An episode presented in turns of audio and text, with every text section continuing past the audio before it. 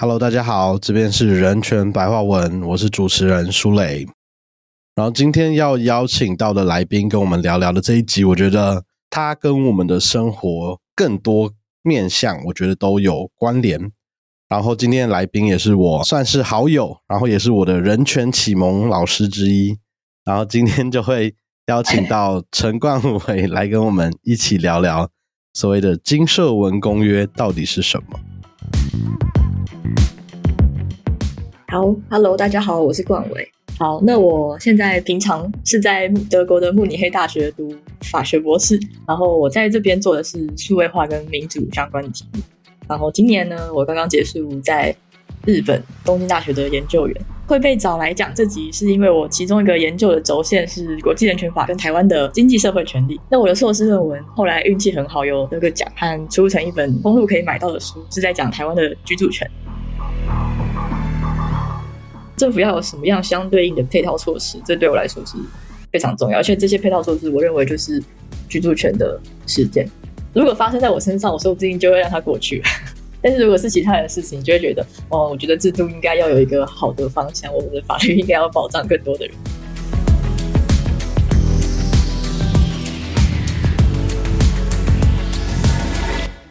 为什么一开始我会说冠伟是我的人权启蒙老师之一？是因为其实我们最早认识的时候，就是那时候我在一个 NGO 台全会那边参与一个在讨论居住权以及在我国国内这个权益，它是不是有办法直接从公约适用到我国的法院的判决里面的一些议题。然后那时候有一些部分是要翻译欧洲人权法院的判决书。那时候我还刚加入法白吧，还在找自己的时候就。花了一点时间，试了蛮多不同可以探索的方向，就觉得，哎，反正我做过一阵子法律翻译，然后试试看判决书的翻译，搞不好会有一些新的考量，然后就加入了那个翻译的小组。然后冠伟那时候是其中一堂课的老师，就来告诉我们什么叫做公约的可裁判性。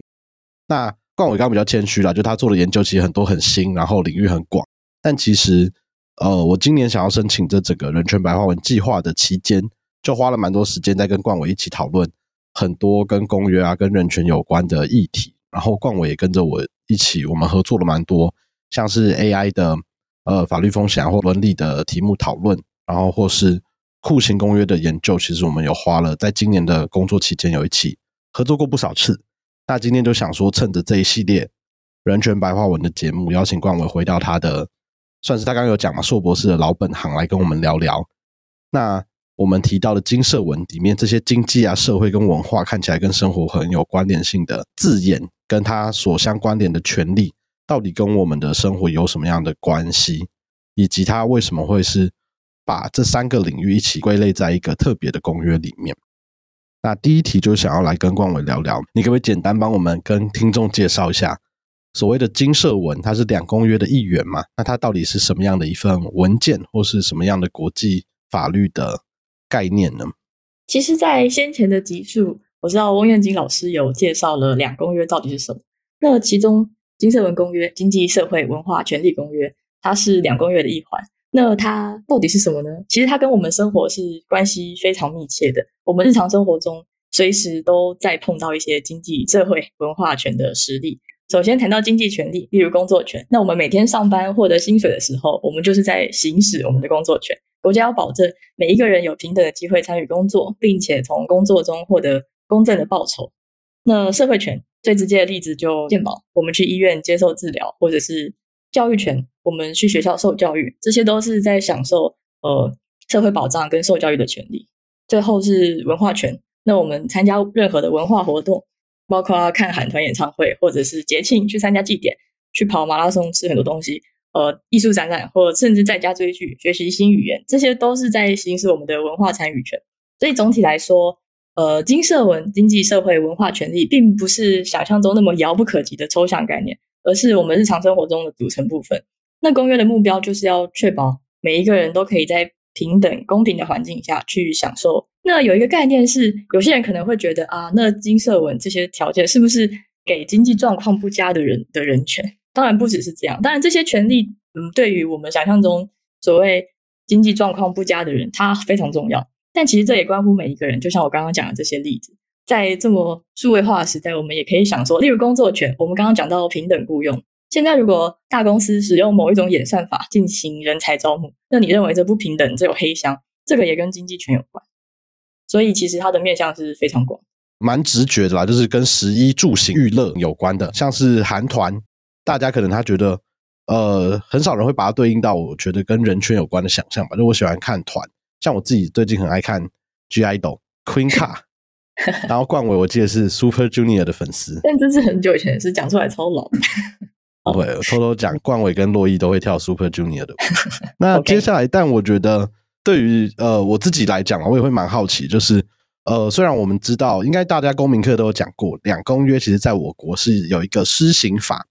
所以它其实是有国内法的位阶，像刚刚冠伟讲的一样。那它保障的内容啊，跟我们的十一住行娱乐都息息相关，但是它具体而言是怎么样，在我国？呃，发生就是让人民需要遵守法律啊，或是确保政府有遵照这些公约的义务，它是不是还要经过一些步骤啊？例如有其他的国内法是能够彰显公约保障的意涵，或是它具体而言在哪些呃我们更进一步想到的权利的争议啊，或是案件上面，看我可不可以用一些实例来帮我们分享一下？好，我们可以稍微想象一下这里。我们谈到金色文权利，可能有三种层次的意涵。第一个是，就是我们讲的是公约的权利，刚刚讲那些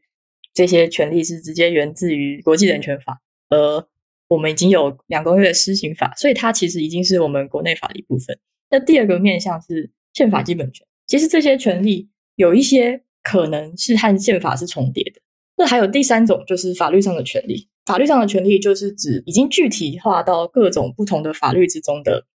呃，权利，呃，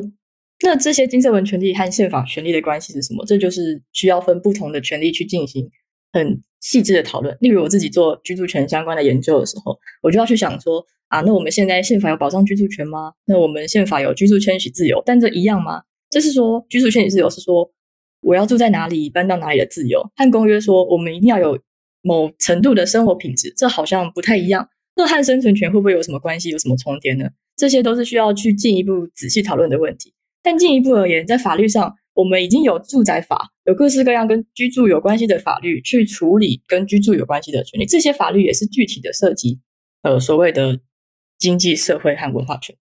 所以以居住而言，就像我们住宅法，或者是像我们可以申请社宅，如果申请社宅相关的法法规，其实也是在实现我们的经济社会文化权利。嗯，但不管怎样，因为我们已经有两公约，那。这些权利已经是我们法律体系的一部分。总之，我们现在法律是有在保障 经济社会文化权利的，但怎么保障其实是真正的问题所在。那我觉得刚刚冠伟讲的部分，我也蛮好奇，就是宪法里面它有所谓的基本权嘛？就这个用词跟我们理解的人权概念，它到底有什么样的异同？呃，人权它其实是一个更广泛的概念。但宪法基本权呢，就是这些权利是根据特定国家的宪法来确定的，所以看依国家而异。例如，我们宪法，呃，你去看前面几条有列了言论自由这些权利，这些就是我们宪法上的基本权。那人权它其实算是一个更广泛的概念。那金色文权利就是被认为是通常被认为是我们金色文公约提到的这些权利。那他们之间的关系。到底是什么？就是我刚刚说的，我们需要分不同的权利去仔细的讨论，而且要在各国自己的脉络底下去讨论，这到底是不是一样的？通常我们会需要更明确的一些文件，呃，通常会是法院的实践。举例来说，好了，我今天是一个人民，我觉得我居住上遇到了很大的困难，我租不起房子，也买不起房子，然后又抽不到社宅，我想要去告政府机关，那我在提告啊，或是。我想要保障我自己的权利，透过法律来争取的这个过程当中啊，我是可以直接在，例如我的呃诉状里面，我直接写，我认为，例如某某机关它违反了金社员公约的第几条，所以它应该要呃，例如赔偿啊，或是呃做某些措施来保障我的居住权，这样子的主张。好，认真说，其实这件事情目前可能是非常困难办到的，但是呢。虽然从当事人的角度来说很困难，但其实让法院去做这件事，其实本身它也不是什么容易的事情。因为《金色文公约》，我们知道高度的涉及资源分配，一个国家的资源就是有限。那资源分配通常被认为是政治部门我指的是立法权跟行政权的工作。那立法机关是由民意组成的，行政机关则是还有专业，他比较了解资源的使用状况。那司法呢？法官怎么会知道今天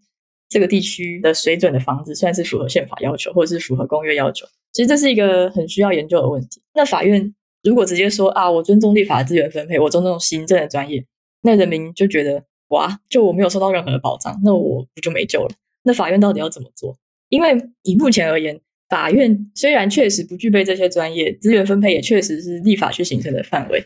那。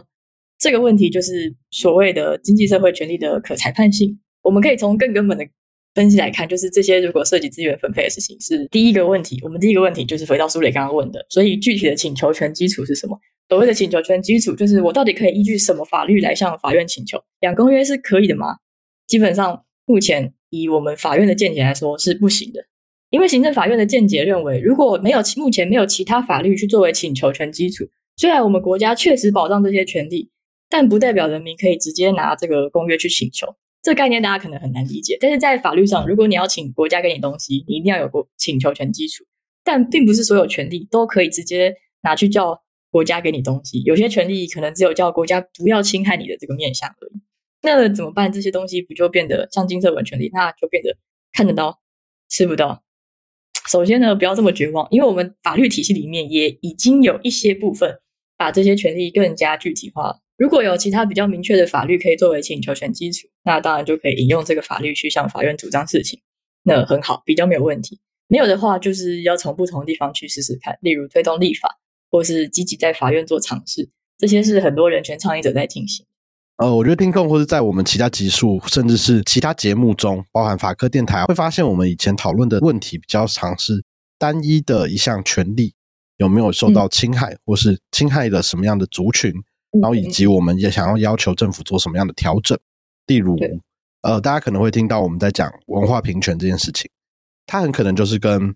我们在讲的声音障碍者权益有直接相关的，就是你的节目安排，你透过国家资源呃打造的艺文场馆里面，有没有办法确保每一个人都有机会参与？那这个部分是不是它其实某种程度，例如我们的文化基本法里面约定的这些概念，它从公约的。逻辑或我们刚才讲的所谓保障的文化权利来看，像这样子的法规，是不是某种程度就是在实践金社文的具体权利？对，没错。所以其实我们可以去看我们日常生活中真的很多接触到的法律，都是和经济社会文化有关的。只是到了法院，它能不能成为请求权的基础，那就是一另外一个问题。这件事蛮难的。那我接下来也想要问一个更难的问题。因为我觉得听众如果有空啊，你就是打《经济社会文化权利国际公约》，就我们的法务部的全国法规资料库里面就有条文。至少我当年啊，我在法学院之后第一次看到这个公约，我就觉得哇，它散发一个圣光，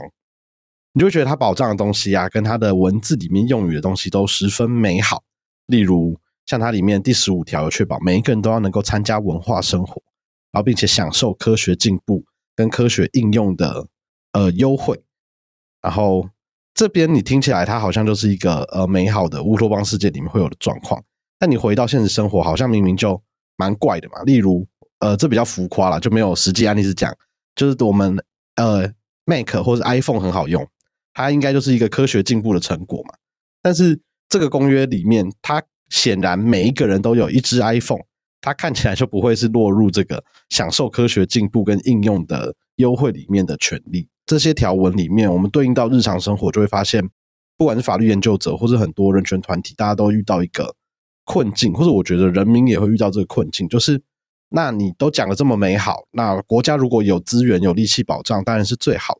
但是，就像最一开始光伟讲的，资源就是有限，因为资源有限的理由，然后导致这些保障在公约里面的权利，好像变成一种句文，就它只有字面上漂漂亮亮，实际上无法实践的话。它好像对于人民的权利来讲，更没有什么保护的作用。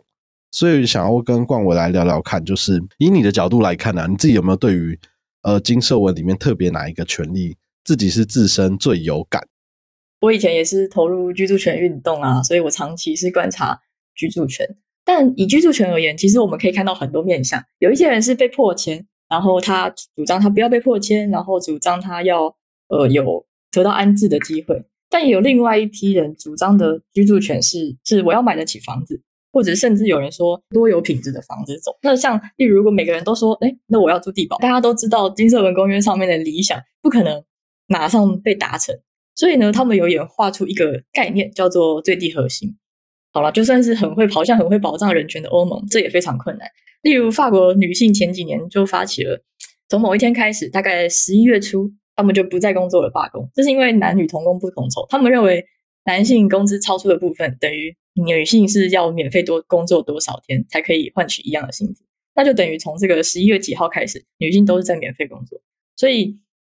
不管怎样，就是这些权利的实现是非常困难的，所以要这些权利在国家一批准公约就去一步到位就不可能。而且公约呢也追求，它也是提到了国家要要符合国家实际条件的保障，而这个条件是不断变动的，那就代表这里的保障要与时俱进，所以这里就演化出所谓的渐进式义务，国家是要逐步尽力的去做。刚刚你有提到啊，就是每个人对于这个权利的想象可能。都不太一样。我觉得台湾可能还有一种，就觉得政府应该要保障我买房它会增值的权利，就是大家对于这些 想象，它都有一定的落差。但到底公约它要保障的界限在哪里？我觉得它划分上好像对于一般人来讲就会蛮困扰。所以我觉得在议题的推动上，就讨论居住权好了。你觉得在于做居住权相关议题的研究啊，跟推动上面，你自己觉得有没有遇到某些困难？当然有很多的困难，因为这是人性，人都是想要更多的，所以大家通常不会满足于现在有的条件。公约的一些机制也给我本人对这个社会理解 一些启发，就是例如所谓的渐进式义务跟最低核心，这东西其实公约要求政府的是，它的资源应该要最先交给最需要的人，资源分配的顺序问题，所以。如果今天政府资源就是有限，他就必须要投注给那些已经流落街头、已经没有地方住的人。但是他如果资源有限的时候，资源应该要优先投注给最低核心的。最低核心指的是什么啊？举例来说，如果某个国家它还存在一部就是有歧视性的法律，那为了满足公约权利，该国的核心义务就是立刻废止这部法律。这件事其实是做得到的，它不不涉及更复杂的资源的给付的问题。那另外，教育权。呃，其中一个很基础的义务是提供免费的初等教育。缔约国在分配资源的时候，就必须要优先确保公民可以享受到这个免费的初等教育。所以，他如果今天有资源，他必须要优先提供这个部分。那再举一个例子，健康权好了，在某些国家的干净的饮用水和基本的卫生设施可能就是一大问题。那在这样的情境下，最低核心义务可能就是确保所有公民都有办法获得足够的。安全的饮用水和基础的卫生设施，那所以就是在代表这个政府，他在投注资源的时候，要去规划健康的公共政策的时候，就必须要先去确保这些最基本的需求获得满足，而不是投资于比较次要或比较进阶的设施。那具具体而言，回到居住权，那今天国家有一笔住宅的预算，那他应该先让更多人有地方住，而不是去投注给高级住宅区或变得更高级。那总体而言，就是这个最低核心，就是他在强调缔约国。虽然我们不是缔约国，但我们对，但 就是我们在实现公约权利的时候，我们需要先确保最基本、最迫切的需求得到满足。那如果在资源分配上啊，如果有两个不同呃，不管是阶层或是族群的人发生冲突的时候，这个时候公约它有呃，特别是在金色文里面，它有什么样的？像刚刚讲的一样，最低核心的保障来做判断嘛。我举例来说好了，就我们刚刚讲到住宅的资源，但是今天我觉得，例如你在呃有一笔预算以后，我们大量的盖社会住宅好了，至少新闻媒体中就会报道，有人会抗议说，那你这样让越来越多人可以用比较低廉的租金住进社会住宅，或是他们居住的权利获得保障，但如果是已经拥有房产的人，他会不会因为因此有一些经济上的利害损失？虽然这两者的谁的重要性跟迫切性，我觉得大家应该判断上蛮明显的，但毕竟它就会是一方人民觉得我自己的利益受损的状况下。那如果回到公约的脉络上，你觉得政府或是公约里面的规定，他们有有没有针对这样的情形有什么样的讨论呢？嗯，其实公约算是写的蛮简明的，所以大部分。就是它的运作方式很多都是由一般性意见，就是金色文委员会做的一般性意见去补充这些内容。不过，由于金色文公约它蛮明确，就是要先把资源，就是如果是给付性的，它要先投注在这种最迫切的情况之下，但是实际上缔约国的义务其实比我们想象中的还要多。就是除了给付资源以外，其实缔约国可以做的事情比我们直觉直接想到的还要多。因为我们直观上可能会觉得，哇，那政府没钱，什么都不用玩了。但实际上还是有很多事情可以做，例如去改善资源分配，或者是提供一些经济诱因。所以，我们其实对国家义务或国家可以做的事，有可以有更多元、更立体的想象。举例而言，就是。很多事情其实不只是关于钱的事情。就算政府很穷，他没有办法提供人人都有好房子住，他可以避免更多资源被滥用在建安的贪污问题上，或者他去鼓励他提供一些经济诱因，去鼓励企业投入相关的建设。那这样子再透过这些其他的做法，那可能也可以稍微平衡或弥补一些，就是其他人认为他经济上利益上的损失。那我也很好奇，就我们回到《金社文公约》它的条文里面啊。它其实有很多个别不同的权利，那在这个彼此的权利之间，它有没有孰先孰后的差异啊？或是呃，如果我们一样回到就是资源有限这个大概念之下，那它有没有例如我要先优先保障受教权，还是优先保障文化参与权这些的在国际实务上实践的呃顺序跟取舍？因为我觉得会蛮多人就是。呃，我们很常在听到日常生活中，一定有人会讲说：“我现在都吃不饱，睡不好了，我哪有心情去管电影拍的好不好看？我哪有心情去参与舞台剧啊？或是我哪有心情去学别的语言？我连工作都忙得要死等等这样的讨论，我觉得他也会回到，就是我人的时间就有限，或是我呃在意的事，就是会影响到我存亡的事情，在人的取舍上，通常都会排的比较优先嘛。就我一定会需要有钱吃饭，我会需要有工作，那。享受文化这件事情，在我们日常生活中，它这一块可能就会排的比较后面一点。例如，我还没办法买得起车，我还没办法每个礼拜都看三场电影，那我就会把这个顺序往后调一点点。但回到国家的角度，在金色文公约的这个框架之下，它不同权利之间会有谁？缔约国的时间上面会不会有跑出一个优先顺序的情况呢？国家的资源的分配可能和我们刚刚看刚刚苏磊讲的，就是人的时间的分配，感觉上有点类似。公约或者是金色文权利，他们的概念就是你要先把一样先先把资源投注给最迫切的，就是你要先让人可以维持生存，维持有健康的基础的健康，然后有干净的饮水，有一个地方可以遮风避雨，可以居住，然后有基础的教育，所以资源上会先投注在。这些东西，但这不代表它就减免了国家对于保障文化权的义务。文化权其实，嗯，除了我们可以积极参与这些活动以外，还有另外一个防御的面向，例如维护自己的文化。虽然这个也很需要资源。你刚指的这个部分，是不是就比较像是我们，例如会有政府文化部会有很多语言友善或者语言保存的补助，好像可以慢慢可以理解，就是为什么经济社会跟文化这三者会被捆绑在。呃，两公约的其中这个公约里面，然后另外一个公约它规范的范畴就会跟他们有一些不同的归类。嗯，冠伟，你可不可以稍微分享一下，就是当初你自己，例如你的论文就是写了跟居住权相关的，然后你也参与了蛮多非营利组织在做居住权的一些专案跟推进的研究部分的成果。那其实我就我觉得到后来，呃，这个议题对你来讲应该会是。呃，就是毕竟投入蛮多时间在研究，他应该会更有感觉。但是在最前端的时候，你自己当时是为什么会是投入这个议题，或是当时这个议题对你来讲有什么样特殊的意义在吗？我读大学的那段时间，台湾刚好发生蛮多受到很多人注意的居住相关的争议，呃，破迁或例如都更，就这些议题刚好在类似的时间都浮上台面。然后大家开始对于相关的事情有一些重视。一开始投入是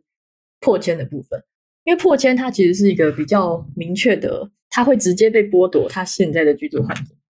对，虽然政府可能是于法有据的，而且遭受破迁的居民，他可能就是确实是住在非正式的住居，他不是合法的，就是居住者。就是例如我我本身在运动现场的时候，有时候常常会遇到一些路过的民众。他们呢就会很支持政府，赶快拆啊，赶快拆啊！地就是政府的，应该要拿回去。但是呢，我觉得问题是，这那这些人要怎么办？那这些人，我不是绝对的原地保留，就是七本交易派的人。但我认为，就是如果你要求他搬迁，你必须要确保他接下来的生活不会导致他没有办法继续维持他一定的生活品质，就是不能，就是他可能会背债一辈子，或者是他会失去现在的工作环境，或者是怎么样，对于人的影响是很大的。政府要有什么样相对应的配套措施，这对我来说是非常重要。而且这些配套措施，我认为就是居住权的实践。如果发生在我身上，我说不定就会让它过去。但是如果是其他人的事情，你就会觉得，哦，我觉得制度应该要有一个好的方向，我们的法律应该要保障更多的人。我我个人是希望这样听起来很理想，但我觉得，哇，突然变得很理想。就是我觉得法律是为了让人自由而存在的。我希望法律制度是可以让更多人更做自己，去做自己想做的事。那例如破迁这件事，那国家做了一个行为，然后它虽然是依法，但是呢，嗯，它可能会影响一些人。他没有办法继续做自己可以做的事情。这个虽然他做自己继续做自己，就是例如继续居住在原本的环境，他可能会影响市容、影响其他人、影响这边的地价什么的。但是居住在上面的人也是一个一个的人啊，所以呃，我希望法律制度是可以保障这些人，他们可以继续用某种合理的方式来继续做自己。我们人权就是提供这个框架的一个重要的工具跟概念。但我也想要追着问，因为其实呃，刚刚冠伟也有提到嘛，就其实呃，以那时候在做有一些呃破解案件啊，或是那时候你们有走到司法程序这个案件，可能在法律程序上救济并没有那么顺利，甚至可能是有人认为是失败的。那你觉得对应到这一点来说，你觉得当时不管是法院的见解，或是你觉得我国的法律在这样的框架下，它对于个人的权利受到侵害的时候，它到底应该要怎么样适用，才是真正能够落实呃司法在保障经社文权利的一个太阳？这又回到我论文研究的题目，就是法院其实它有更多的处理的方式。就是我认真觉得法院要判断这件事非常难，就是我刚刚说的，因为资源分配是行政跟立法的工作，那法官其实他就是没有专业，他怎么会知道就是什么样的经济条件是适合？但是法院就算是在这样的条件下，还是有很多事情可以做。嗯，就刚刚讲到，如果我们要请求一个东西，它要有请求权基础，所以我们第一步是要去明确化、明确化人民在法律上可以找到适当的请求权基础。这个就是我刚刚讲的，就是例如我们可以推动立法，或者是积极去法院做一些尝试，挑战某些条文可不可以成为请求权基础。那就算有了请求权基础，下一步还是非常难，因为如果行政机关呃，就是觉得啊，我我就是要拒绝你，而且行政机关通常是这个领域的专业，例如视觉障碍者，他请求设置导盲砖，但行政机关判断没有必要，或目前的资源会先投注在其他地方，那怎么办？就目前理论上是有一些可能的做法，也是大家推广跟尝试的。举例而言，就是要求法院去做程序的控制，这种做法它其实不是放弃审查。就是过去法院很容易放弃审查，因为认为这个就是立法形成自由或者是行政的专业，所以法院不会去说立法或行政做错了，或者是直接代替他去做决定。这种做法呢，就是程序的控制，它是透过检查程序来看看行政或立法有没有好好完成自己的任务。所以我是觉得，透过不断的尝试，就是我们的法院它也可以渐渐发展出新的可能性。例如，就法院可以要求行政或立法部门提出他们怎么做成这些决定的说理。然后法院本身去审查这些程序是不是透明、合理，采用可信的数据跟计算方式，并且已经实际去了解、也去调查了，就是他们已经尽了他们的义务。呃，这个是德国发展出来的标准。比起法院直接退守，学理上和实务上都还是有一些渐渐出现的可能，去让法院可以尝试好好处理经济社会文化权利。那我们刚刚讲的司法层面，除了冠伟刚刚提的这些策略啊跟步骤以外，是不是其实也有蛮多人？我看目前在台湾讨论，我们还是回到居住权这一题，大家有蛮多不同的策略面，其实是希望透过行政跟立法的部门来确保这个权利的。对啊，我觉得透过行政跟立法其实更加直接。我觉得旷日费时这件事情很难说到底谁会花的时间比较久，但是如果可以直接从行政跟立法层面去下手。其实也是可以蛮根本解决问题。对，司法终究是在解决个案。大法官而言，宪法法院而言，它可以进行通案的影响。立法来讲，其实是不是其实就会进到很游说的战场里面呢？对，但因为进入游说的战场，事情就不会这么简单。以居住而言，这涉及太多方的利益了，涉及附近的地主，涉及建商，涉及对，所以这件事情会蛮困难。那你自己会在投入这些题目的研究上，会有一种挫折感吗？当然会啊，但是我觉得人权的追求就跟金色文公约讲的一样，就是它是追求的是渐进式的义务，相信你继续努力可能会越来越好，但不努力可能就没有这个希望。那对我来说，我虽然现在比较不是呃实际参与运动的人，但我现在就是比较认识自己，就觉得我可以做的事情是做好这些相关的研究。当有些人需要法律上的工具的时候，可以拿这些东西去用，成为他们。据理力争的道具，说理的基础，帮这些各式各样不同人生存的那些努力去打一些基础。哇，这个又回到我们之前洛伊跟唐福瑞导演对谈里面有讲过，就是每个人他好像都有不同的战斗位置。好，那我想问问，就是我自己的期待，或是这一系列节目，我觉得为什么会拉出来做一个人权白话文的节目，是因为我觉得人权的议题，像是我们今天的讨论，我觉得它都是一个会牵连的层面非常广泛。跟领域也是，它可能不单单是法律适用的问题，它可能还有各个，例如我们讨论居住，它会不会有经济学的考量，然后会不会有不动产政策的专家需要被纳入？但它其实这些专业领域啊，或是我们讨论的特定的学门来讲，它其实都还是跟人有关。那我们觉得这些公约的条文啊，它可以帮我们建立一个框架，让我们能够从更复合式的角度去讨论这些议题。因此，我也会希望，就是我们的听众们啊，他不一定是抱持着一个要进修，就他可能本来就是法律专业，或者本来就是人权工作者的角度来听我们这一系列节目，也会希望有蛮多是一般群众，他可能就是觉得对人权这件事情有一些好奇，想要进一步了解的听众们，可以一起来听这一系列人权白话文的节目。所以每一集我，呃，我都会想要问一下来宾，就是以你的角度，你可不可以跟我们分享看看，为什么你觉得？人权这件事情是重要的。我觉得我从小个性上就是我刚刚讲，我很在意、很关心其他人的人。呃，但虽然我在 MBTI 的分类是内向，是 I，但我还是对人类的人的事情最有兴趣、最关心。我觉得这其实不冲突。说虽然社交能量不足，但我很喜欢理解他人、收集故事，然后也会想要默默做一些。我知道他的故事以后，我就会默默思考：那我可以做什么帮助他，或者是他自己可以做什么帮助他自己。我小时候会看了各式各样的书，那我觉得这些对我来说是蛮重要的启蒙啊。但是如果要说真的投入人权关怀的实际行动，就是我也跟苏磊聊过，高中时代参加了 国科会办的人文社会科学营，那短期间之内呢，接触到很多领域人文领域的大师，很多同才，然后跟大家密集的相处讨论。事后回想起来，这对于人的串联跟鼓励自己做。更进一步的知识探索都有蛮深的影响。这些人后来在很多场合都会遇到，而且跨了很多界数。但这样讲像很好像很老，但我觉得在学生时代有机会参与这些活动的话，真的是可以开启不少窗，接触不同的自己，然后